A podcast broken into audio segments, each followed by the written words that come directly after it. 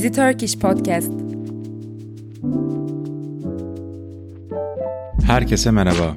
Easy Turkish Podcast'in yeni bölümüne hoş geldiniz. Bu bölümümüzde sizlere dünya gündeminden haberleri yavaş bir şekilde aktaracağım.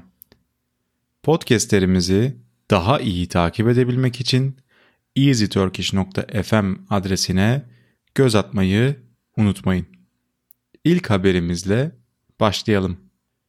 Amerika Birleşik Devletleri'nin 33 eyaleti Instagram'a dava açtı. Amerika Birleşik Devletleri'nin 33 eyaleti sosyal medya şirketi Meta ve bünyesindeki Instagram'a dava açtı. Kaliforniya'daki federal mahkemeye yapılan başvuruda bu platformların bağımlılık yapan etkisi nedeniyle gençlerin ruhsal sağlığına zarar verilmesinden şikayet edildi.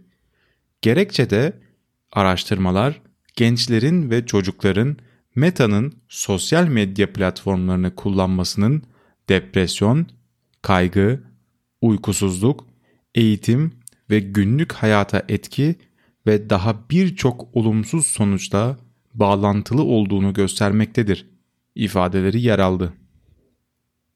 BioNTech kanser için aşı çalışması yapıyor.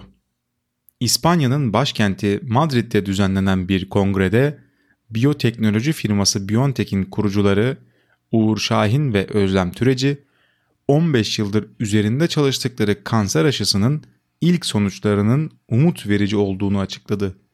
BioNTech'in geliştirdiği kanser aşısı Carvac'tan elde edilen ilk sonuçlarda tümörlerin büyümesini durdurabildiği ve hatta küçültebildiği açıklandı.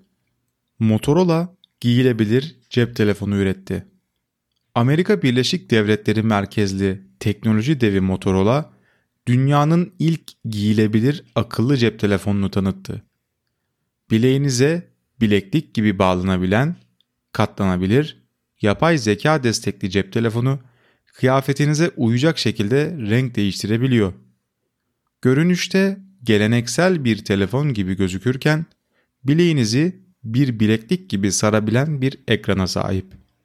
Şirket yazısında telefonun kullanıcıların ihtiyacına göre bükülebileceğini ve farklı şekillerde kullanılabileceğini yazdı. Esnek telefonun yakında piyasaya çıkarılması bekleniyor. Airbnb'den yeni önlemler. Airbnb ev partilerini engellemek için küresel parti yasağı kararlarını duyurdu. Kötü yorum almış ve 25 yaş altı kişilerin ev kiralamasına kısıtlama getirdi. Daha önce kiraladıkları evlerde istenmeyen davranışlarda bulunmuş kişilerin yeni rezervasyon yapması da yasaklandı. Şirket bu önlemler sayesinde 2020 ile 2022 arasında parti yapıldığına dair bildirimlerin %55 düştüğünü açıkladı. Ancak şirket ev partileriyle savaşını henüz kazanmış değil. Fakat Airbnb şimdi yapay zeka kullanarak bu sorunu aşmayı amaçlıyor.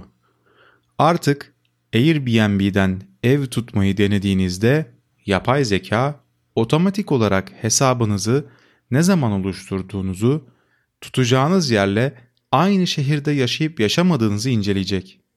Ayrıca konaklama süreniz ve tatil dönemleri için yapılan rezervasyonlar da inceleniyor. Bir gecelik kiralamalar bu kapsamda şüphe çekiyor. İnsan sesi aslan sesinden daha korkutucu.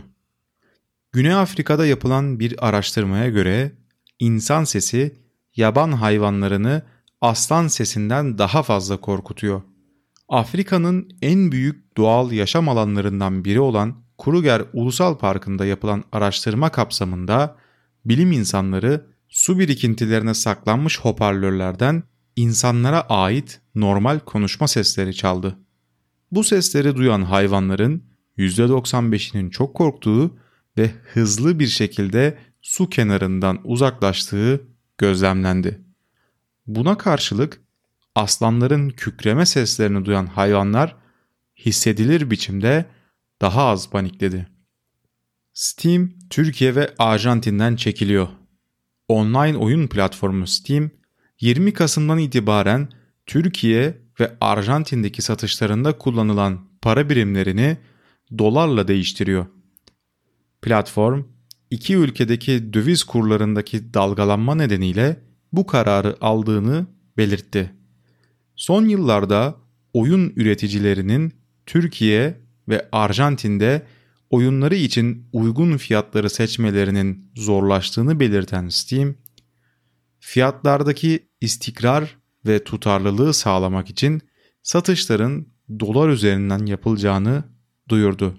Kullanıcıların bakiyeleri ise 20 Kasım tarihindeki döviz kuru üzerinden dolara çevrilecek.